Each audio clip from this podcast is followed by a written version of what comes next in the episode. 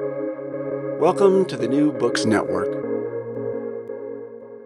Following the atrocities, the brutal torture and murder of Israeli civilians, and the kidnapping of at least 200 hostages by Hamas on October 7th, Israel mounted a massive military response. We are in a shifting, dangerous historical moment. There are few better equipped to help us navigate through the web of Middle Eastern geopolitics than today's guest, Itamar Rabinovich, author of Middle Eastern Maze Israel, the Arabs, and the Region. In this update to his earlier work, The Lingering Conflict, published by Brookings in 2012, Rabinovich delves deeper and informs readers on the recent twists and turns of the Middle East conflict. With a storied career as both an academic historian and a diplomat, notably Israel's ambassador to the U.S. and a peace negotiator with Syria, Rabinovich brings a unique blend of scholarly rigor and real world experience. This allows him to discuss Arab Israeli dynamics not just as an independent issue, but also within the broader canvas of Middle Eastern regional and international politics. Welcome to the Van Leer Institute series on ideas. I'm Renee Garfinkel, and I'm honored to welcome Ambassador Itamar Rabinovich to the show today. Ambassador Rabinovich, welcome to the podcast. Thank you. Thank you, Renee. Pleasure to be with you and always with the Van Leer Institute that I have always uh, appreciated highly. Mr. Ambassador, the situation in the Middle East today is more fluid and more dangerous than it's been in a very long time. You've documented the history of the Arab Israeli conflict since 1948. How do you think the understanding or misunderstanding of this history has shaped the present dynamics in the region? One important thing to uh, realize and understand is that uh, it is no longer just the Arab Israeli conflict. And now there is an Iranian Israeli conflict, which is far more dangerous than the Arab Israeli conflict. Uh, the Arab Israeli conflict is uh, in a paradoxical state because, uh, in, in one way, uh, it's petering out. Arab states have come to the quite a few of them came to the conclusion that they have given 70 years or so to the Palestinian cause, that enough is enough, that they have their own interests to follow, and have been reconciling or making peace with Israel or disengaging from, from the conflict. At the same time, uh, the Palestinian issue is with us. Uh, yes, uh, uh, you have on the ground and uh, practically equal number of uh, Palestinians and Jews west of the Jordan. we have the West Bank. We have Israeli Arab Palestinian population of nearly two million, and there is Gaza, which was always there as the most intractable component of the Palestinian problem. So uh, this is a uh, this is a complex situation. As part of the Arab-Israeli conflict, uh, mounting a positive track, and the other part of it remaining on a very dangerous path, but overshadowed by the Iranian threat. Iran is not just another Middle Eastern country. It's a large, powerful country, almost 90 million people, rich with oil, sophisticated elite, armed forces, and the zeal of a revolutionary regime that has not lost its zeal since 1979, and with, uh, I would say, diabolical hatred of the state of Israel and a genuine desire to destroy it. And Iran has been very successful in uh, encircling Israel uh, with a direct and indirect presence in Lebanon, in Syria, and in Gaza. And what we saw uh, on the 7th uh, of October was uh, something that uh, resulted, at least in part, from Iranian support, help, and inspiration. And what should have been in the original uh, Iranian script, Hezbollah's attack on the northern Galilee. Uh, yes, and it, it is widely believed that Iran was actively behind the Hamas massacre. So, given Iranian irrational and extreme hatred for Jews in Israel. And given its uh, nuclear ambitions and its positioning in the larger regional politics, how do you view its relationship with Israel and its influence on the Arab Israeli dynamics going forward? What measures or strategies do you think are necessary to effectively address the Iranian nuclear challenge?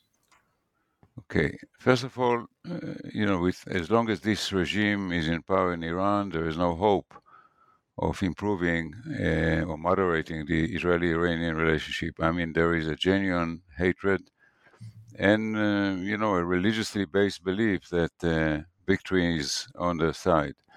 Second, the the nuclear issue. Uh, Iran, we have to admit it, is now a, a nuclear threshold country. It's not far from uh, being able to build a bomb. Uh, they have yet to go a certain distance in order to arm a missile or create other ways of delivering uh, nuclear weapons, but they are there. They may not make the deliberate, explicit choice to go fully nuclear. They may prefer to stay where they are now. But Iran, being a nuclear threshold country, is dangerous enough. Uh, second, all international efforts um, to stop this and all Israeli efforts to stop this uh, failed. I mean, there they are. Three, for uh, now, uh, for the first time, an important Arab country, Saudi Arabia, came out in an interview given by uh, Crown Prince uh, MBS Mohammed bin Salman to Fox News. For the first time, there was a, a, an explicit statement on the Iranian nuclear uh, by a Saudi ruler, de facto, who said, uh, if they have it, we will have it. It's too dangerous for us. So uh, the problem has been put on the on the world's desk or agenda, as, as it were, because if Iran is practically nuclear and Saudi Arabia is going nuclear, if they both of them do that, Turkey and Egypt will not stay far behind.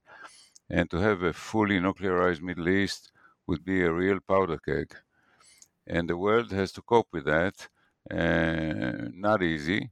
The United States is not in a position to dictate. Uh, the Russians, the Chinese are not cooperative. The West Europeans are always more timid. Uh, so that's a major challenge for us for the Middle East and for the world. Yes, it is. We're already a, powder keg. Uh, but let's talk about America. Uh, along with it, revulsion and horror at Hamas's sadistic terror rampage against Israelis, uh, the Biden administration expressed its strongest support for Israeli self defense. Uh, let's step back and take a longer view of American foreign policy in the region. How do you evaluate the evolution of U.S. policy from the Trump to the Biden administrations? And in what ways did these changes influence the region and Israel's strategic position? Yeah, uh, with your permission, I'll go back one administration and, and, and begin with Obama. Okay. Uh, Obama uh, Obama wanted uh, to to use the American expression pivot out of the region. Right. He felt that uh, he and you know members of his administration, and let's remember that President Biden was his vice president, felt that the United States was too heavily involved, invested in the region, too long, costly, and useless war in wars in Afghanistan and Iraq and that the real challenge to America was in the Asia Pacific region with uh, rising China, and and therefore the United States had to reduce its in, uh, direct involvement in the Middle East and to uh, invest more time, effort, resources in the Asia Pacific region.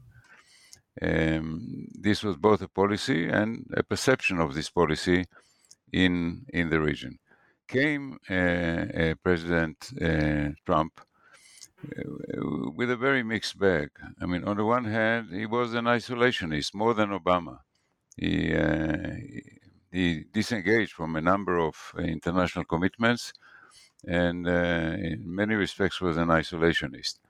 But he was interested in the Middle East. He, he had a relationship with the Saudi ruling house, with the Emirati uh, ruling house, combining business and and, and policy. Eh, when I say business, it's also eh, personal or family business. Um, he he wanted very much to broker an Israeli-Palestinian deal. He he was the author, or at least the reputed author of a book called The Art of the Deal, and he wanted probably a Nobel Prize for fixing the Arab, the Palestinian-Israeli conflict, and he invested an effort in that in a, in a peculiar way, but he did.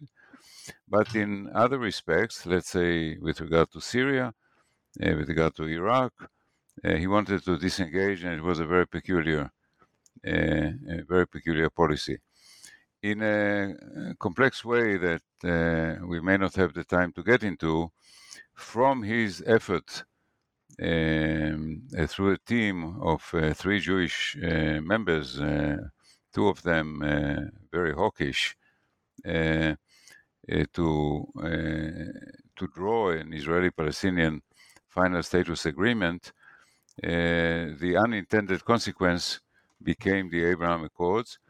And uh, to his credit, President Biden used his influence, uh, used American resources uh, to make some of these agreements happen. Let's say the Israeli Moroccan deal would not have happened but for the recognition of their position in the Sahara or the Sudanese deal, such as it is. Uh, he, invested efforts and he deserves uh, credit for, for that. And then comes in President Biden. Um, again, he, he he would like to continue, in principle, the policy of Obama, of uh, pivoting uh, away from the Middle East. His effort is on China, and of course, the Russian invasion of Ukraine uh, revives the Cold War in uh, in Europe. Uh, these are very important issues. Um, he determined not to invest a major effort in trying to resolve the uh, Israeli Palestinian conflict. Um, he was burned like other members of the uh, Obama administration. And with regard to Saudi Arabia, he's hostile. Uh, he's hostile. And uh, then, of course, the uh, brutal assassination of the American Saudi journalist uh, Khashoggi in Istanbul led him to denounce the Saudi crown prince and that that created a very negative phase in the relationship between the Biden administration and Saudi Arabia. More recently, uh, and particularly given the Chinese role in brokering uh, reconciliation between Saudi Arabia and, and, Iran, he became he and his administration became determined to fix the American-Saudi relationship. Uh, three major issues on the table there including a defense pact. In order to um, get the defense pact through Congress, uh, he needs AIPAC and Israeli support, and he therefore moderated his criticism of uh, Netanyahu's government and its uh, judicial overhaul, so so called. And finally, in September, he met with Netanyahu, uh, an okay, uh, okay meeting, and the issue on the table was uh, trying to broker this uh, trilateral deal, American, Saudi, uh, Israeli.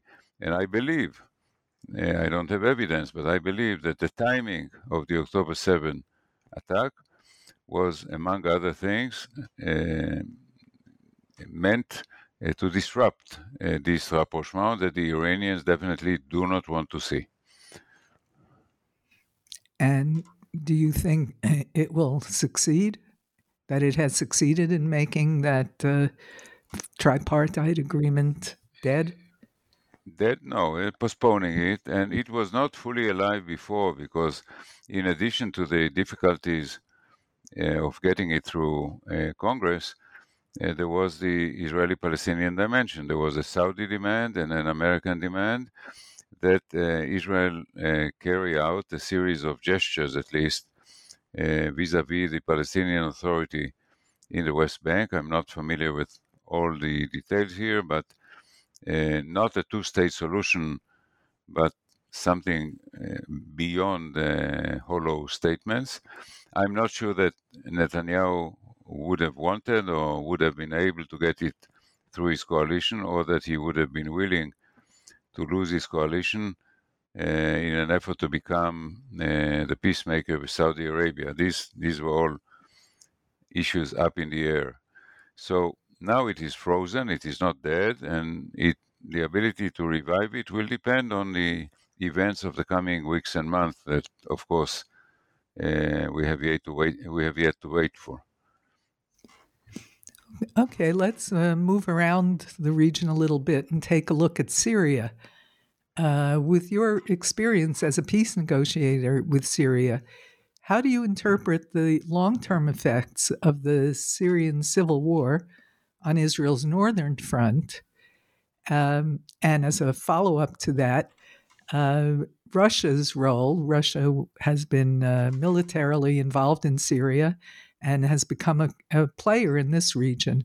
And how does that affect Israel's strategy and Russian Israel relations unfolding? Yeah, uh, let's begin with this final point. Unfortunately, uh, what used to be a, a, reasonably good relationship between Israel and, and post Soviet Russia has now become negative. Uh, the way Putin acts, the way he speaks, the way uh, anti Semitism is uh, evident in, in so many places in, in Russia is, is a bad development, but, uh, but there it is. Now, uh, and of course, we have Russia as a neighbor in, in Syria. What has happened in Syria is that uh, the civil war ended not with a victory but by Bashar al-Assad, but by uh, Bashar al-Assad managing to remain in power with and after major military support by Russia and Iran and a variety of Shiite militias, including Hezbollah. But he is not really in control of Syria. He's in control of about 60% of Syria. About 40% of Syria is not under state control. And even in the areas under state control, um, he's not in full control. Uh, there is the Russian presence, the Iranian presence, uh, Shiite militias, and uh, also the uh, Assad family um, became overtly a mafia family. I mean, one of the major branches of the Syrian economy now is a state-sponsored uh, drug uh, industry and trade. So mm. Syria itself is not a military threat to Israel. Uh, the Syrian army is still not in shape, but um, there is Russian military presence, uh, more in terms of uh, ground to air missile uh, batteries, but there they are. Uh, and uh, um, the Iranian effort to build a military infrastructure and a missile system in Syria in parallel to what they have already built in Lebanon.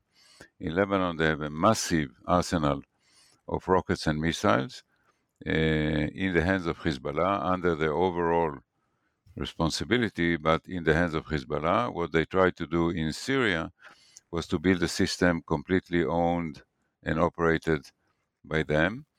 And Israel has been trying to disrupt this and to destroy this effort.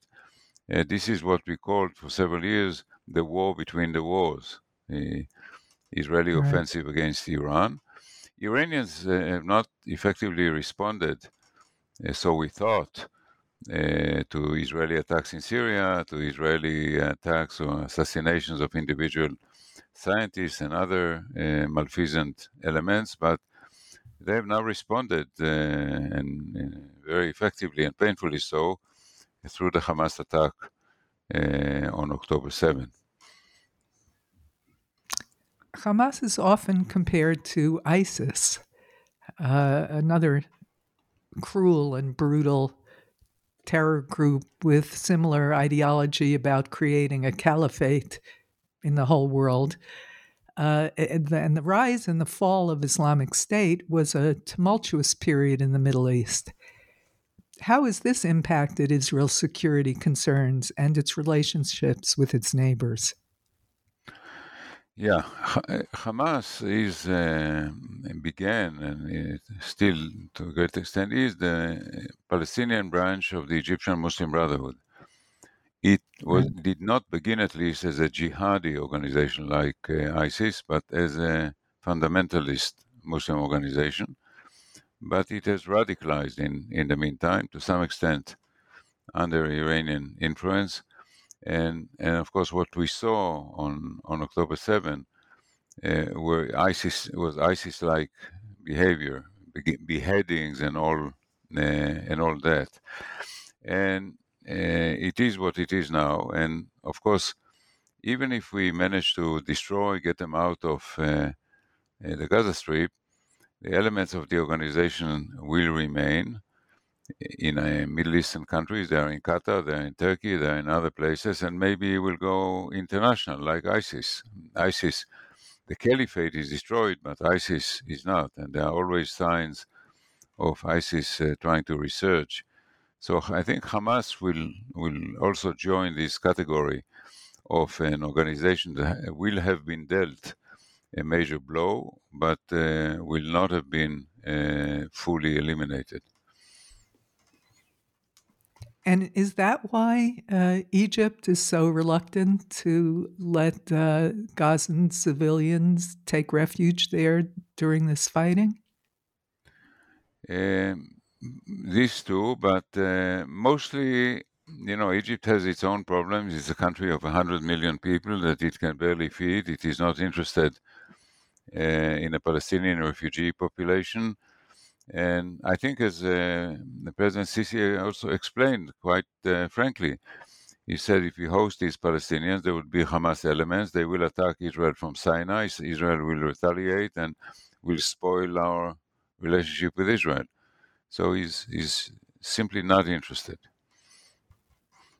Uh, nor apparently are any of the other Arab uh, neighbors in, in the region. No, I think I think the only viable option, uh, if we do not want to stay in Gaza, which I think we do not, uh, would be to uh, to have the Palestinian Authority come back. They were expelled in 2007 they themselves are not in the greatest of shapes and they are on the eve of a succession uh, crisis, uh, and they will not uh, they, they, they, will not want to take Gaza directly from Israel, as they use the term.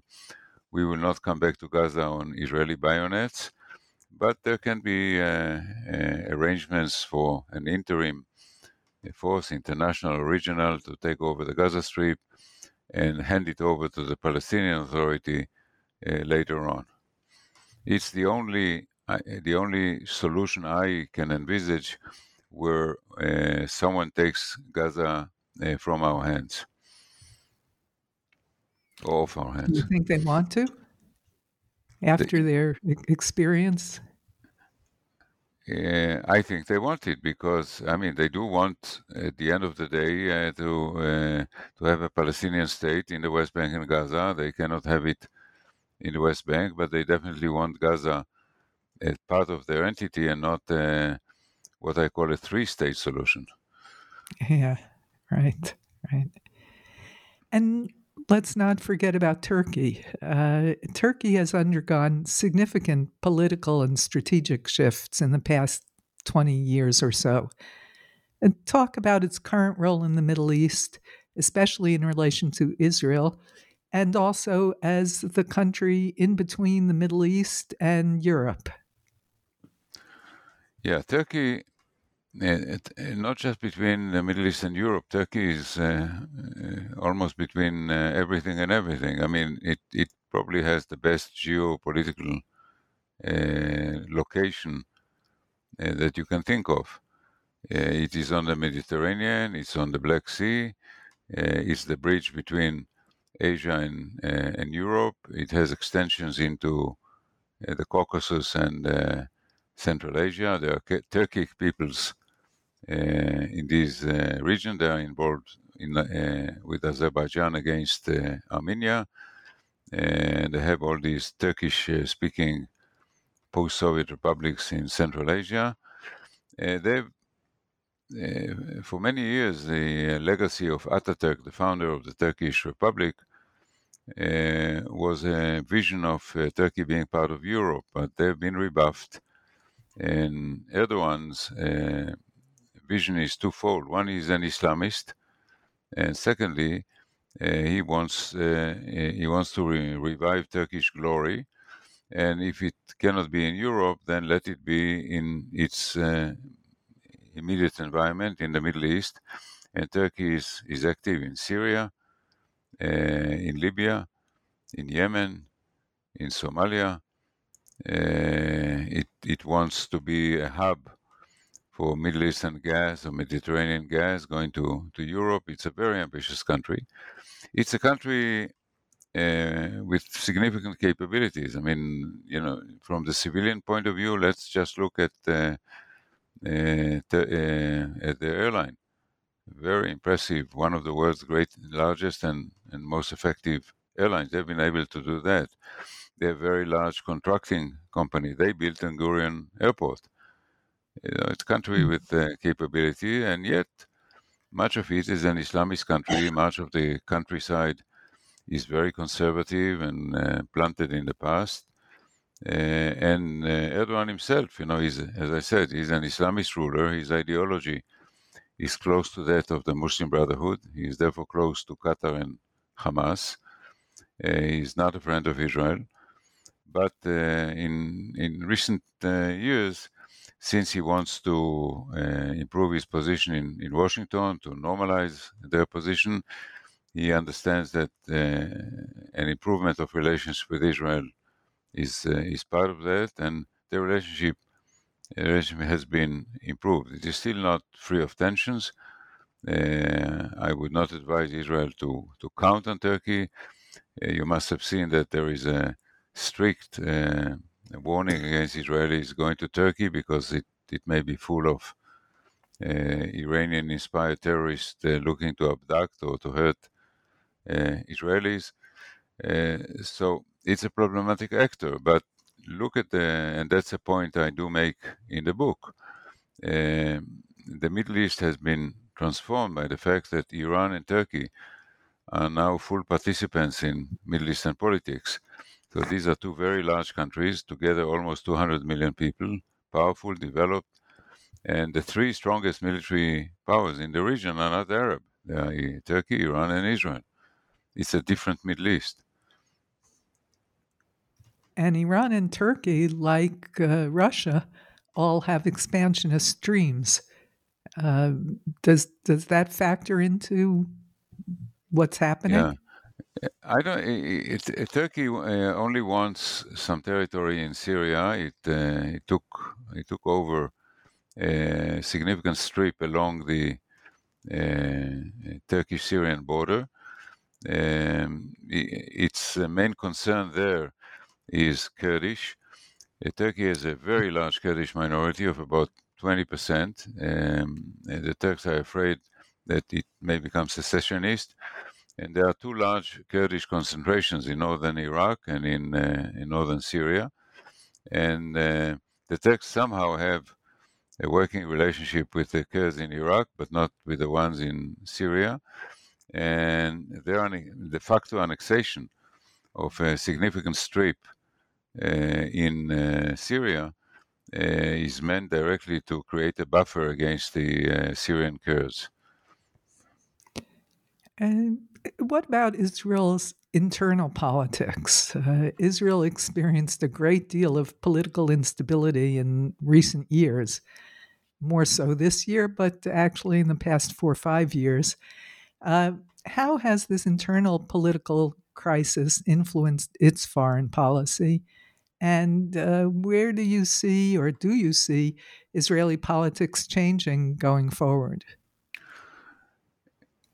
Okay, I'll, I'll put it uh, directly. I am uh, I am a, strong critic of uh, the current uh, government. I think it's the worst government we ever had, including extremist uh, elements. Um, and you know, if you or any of our listeners open Google's something called Bezalel Smotrich's decision plan of 2017, it's on the internet, you'll find an, uh, an explicit plan to annex the West Bank and create here a one state. I think it, it always was a folly, but given the events of you know the last 10 days, one must understand how foolish it is. So to have a government with such elements is a problem. Secondly, the whole unexplainable drive for judicial overhaul in the face of these mounting dangers. Remember that the uh, chief of staff wanted to meet with the prime minister on the eve of a vote in the Knesset on the so-called reasonableness issue. The prime minister refused to see him. He wanted to warn him about the imminent uh, dangers, not specifically about the attack in Gaza, but about this imminent danger of Hezbollah and Hamas uh, joining up in a forefront uh, attack on, on Israel. So, you know, I think uh, there, there will be, uh, of course, now we're in wartime and uh, the war must first be completed and we must have a unity of, of purpose. When, when this is over, uh, when this is over, uh, there will have to be soul searching and, and, reckoning on all levels the military, the intelligence community, and, and the political level. So I must say the, the military and the leaders of the intelligence community were more forthright than the politicians by taking responsibility. Uh, another element in uh, um, impact on foreign policy was uh, this peculiar relationship with other non-liberal democracies, Poland, Hungary. there is what I call a right-wing international with Steve Bannon in America, the Hungarians, the Poles, other semi-authoritarian or fully authoritarian countries, and unfortunately, parts of the Israeli government uh, joined this coalition. This is something that we should put an end to. We we want to be a liberal democracy, fully planted uh, in uh, in the West, and I, I hope that uh, the huge tragedy that uh, we went through will will help us pull ourselves together. Now, I'd like to emphasize the importance of leadership. Uh, Israel is not the only fragmented society in, uh, around the globe. There are quite a few. And what enables fragmented societies to live together is leadership, leadership that broadcasts and foments unity. And uh, whoever becomes uh, our leader in the years to come uh, will have to make this a very high priority to unite rather than to divide. Absolutely right. That's that's essential. on, on a personal level, having served both as an academic historian and in diplomatic capacities, how have you balanced the scholarly need for objectivity with the very real and personal experiences of diplomacy and negotiation? Um, you know, uh, I think one of uh, one of the popes, I, don't remember which one, uh, I think was also an, or maybe a bishop in the Middle Ages, was also an astronomer, and he was asked, "How do you reconcile your Catholicism with uh, your being an astronomer?" So he said, "When I look at the sky, I'm I'm not a Catholic, and when I go to church, I don't look at the stars." So of course, in many respects, uh, diplomatic work, uh, conduct of foreign policy, um, can uh, rely in a big way on academic expertise. Some some great policymakers, Kissinger, Albright, uh, others, uh, were originally academics and brought to bear a knowledge of history, international relations, uh, on the conduct of their of the policy. But at the same time, in the art of diplomacy, of uh, getting people together, of negotiating, uh, of making things happen, you, you, you have to exercise uh, other qualities. You have to be smart, uh, manipulative. You, you need to, to be able to uh, to be sensitive to people, to read their character, and um, this this doesn't always sit together with uh, uh, uh, with academic uh, academic values. Um, and you know you have to do what you have to do, but you have to always be true to yourself. Let me give, a, I think, a recent example. There was a question of uh, this uh, horrid effort to and uh, saddle us with responsibility for the what happened in that Palestinian hospital in Gaza. It took the uh, it took the Israeli system about 12 hours to come out with a, a strong uh, version, uh, well documented, that this was not us, that this was uh, an abortive uh, missile by Islamic Jihad.